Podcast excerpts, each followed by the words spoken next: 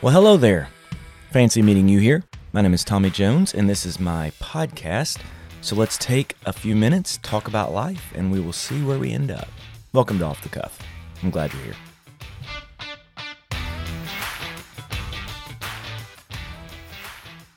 I'm, I'm calling today's podcast Living with the End in Mind.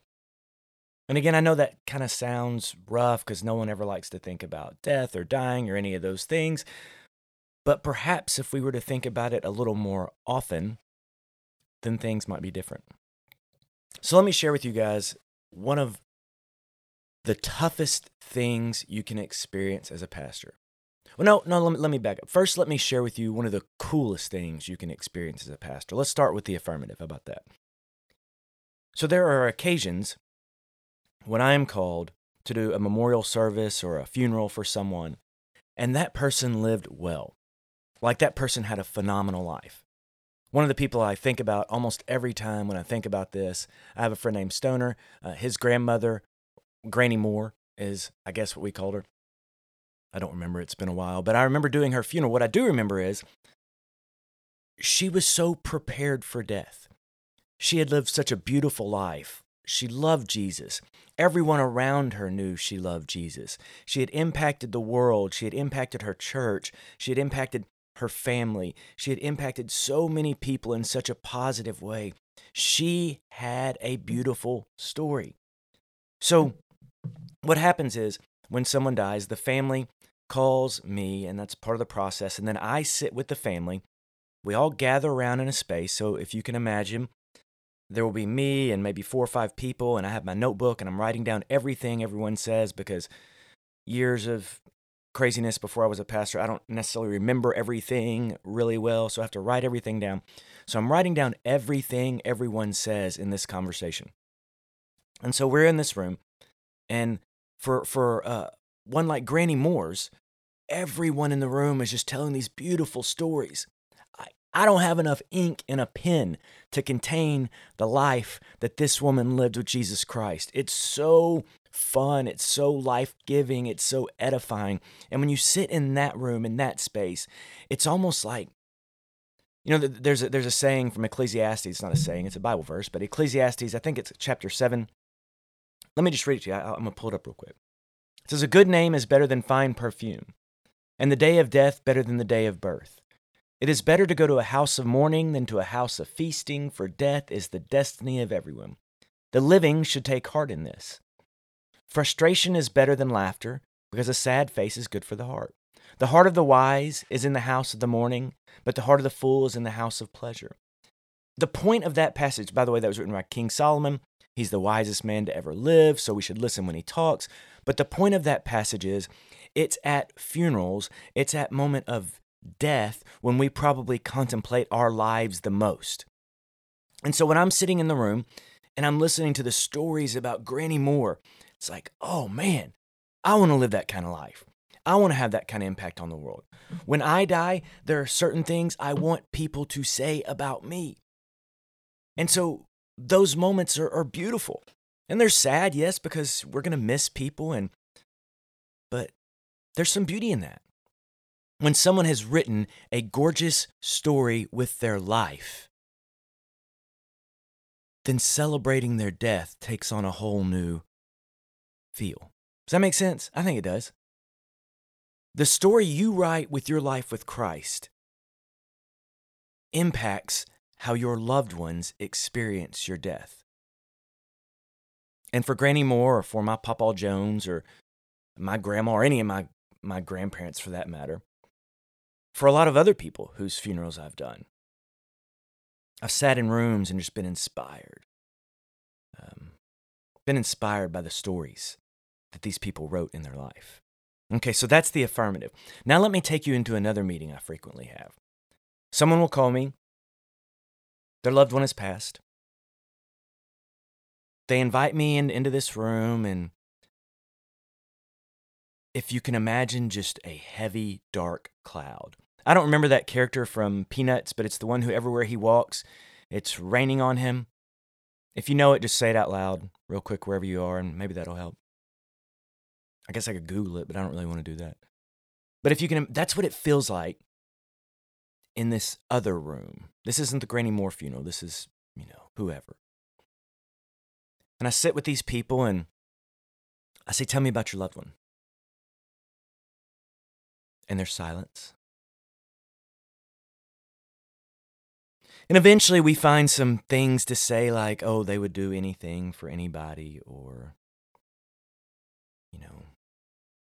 they were funny, they had a good time. But there's never any talk about Jesus.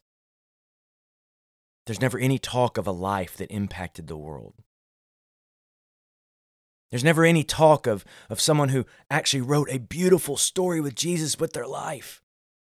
Like they had an adventure with Jesus, they had a ministry, they had a passion, they impacted their church, they did something incredible. There's no talk of any of this in the room. And then what they want me to do is take a non story and write a story. So, because the person wrote no story in their life, now I'm expected to write a story in their death. And I do it, I do my best. I'll, I'll tell you guys if you, if you don't know me, I don't have a lot of skills. Like, I can't build a birdhouse, uh, I can't fix your car. If your garbage disposal is messed up, I you know I would probably just like stick a golf club down in there and swirl it around or so. It, it would not. By the way, don't do that. It wouldn't be good. But I can write. It's what I do. And so I can probably write, I can come up with a story about you and your death. And I try not to lie. That's I don't want to ever stand in front of a group of people in a funeral and lie. But I got to think of something. You've come to a pastor, which means you want some sense of Jesus or some sense of forever or some sense of eternity in your message. You want you want God somehow represented in your message or you wouldn't be asking a pastor to do it. And so I try my best to take the fragmented things that that the family shares with me and write a story. But I can't write a story in your death that could even come close to rivaling the story that you could write with Jesus in your life. And so some, sometimes what I want to do is I want to stand up at a funeral and I want to say, hey, listen, there's no story here about Jesus. We can talk about the person, we can talk about how great they were, and we can talk about, you know, something but to bring Bible verses into this, it, it doesn't even make any sense because there's really no Jesus story here. I want to find a Jesus story, but I can't. And so sometimes what I, what I want to tell the people sitting in the room on those days is write a story with Jesus. Do something. Do something in your life so that the pastor doesn't have to lie about you in your death. That's what I want to say. I never would because it doesn't matter. I, you know, I want to care for the family and I want to love them and I want to give them a sense of hope and peace. So that's what I try to do. But maybe, just maybe, King Solomon was onto something. Maybe, just maybe, if we did a little better job living with the end in mind. I mean, most of us, we probably, I mean, if we're, you know, for the right thing to do is like have a life insurance policy or like I have um a trust set up and we're not wealthy by any stretch, but everything's organized so that if my wife and I died, it's it's clear what happens with whatever resources we have. It's part of being prepared for death. And so I hope that you're taking some steps like that to be prepared, whatever. I can say this when people don't do that, uh, it makes things real difficult for their family. But beyond just preparing like that, what about writing some stories with your life? What about impacting the community through your church? What about, I, I talked about this in a podcast the other day about these people at our church who go out every Friday night and they serve homeless and displaced people and they feed them. Man, I, I don't have to make up anything at their funeral. I don't have to make up a story because they wrote a story. What, what about these people who, who spend time at the Dorcas house and the Nehemiah house? And if you're not from around here, that's the, a women's shelter and a, and, and a recovery place for men. And they go in those places and volunteer. Uh, we went to, oh gosh, what was the name of that? Oh, the Arkansas Food Bank a few days ago. We went with our staff. I talked about this again in the podcast too. But we went with our staff and we were serving and putting together food packages to go out. And I met this lady there. And she was serving and I said, Hey, are you you work here? And she said, No, I'm a volunteer. I said, Cool. So you here with the church group or something? She said, No. I go to church, but I'm just here. I was like, You're just here by yourself? She said, Yeah. I was like, Oh, so you're just like a good human who loves God? She was like, Yeah. I mean, when, when some, I don't know that lady and I hope she lives forever, but when something happens to her, if by some strange turn of events, I end up doing her funeral, I will not have to make anything up. Her story is that on her free time, by herself, she was so compelled with love for people that she would go to a food bank and just package food for folks. My mom and dad have written beautiful stories. I hope that, that my life is writing some story. I hope that your life is writing this story. And maybe as you're listening to this, if you're thinking, man, what would he say? What would he say about me? Is it clear that I know Jesus? Is it clear that I love Jesus? Have I impacted the world? Have I impacted my family?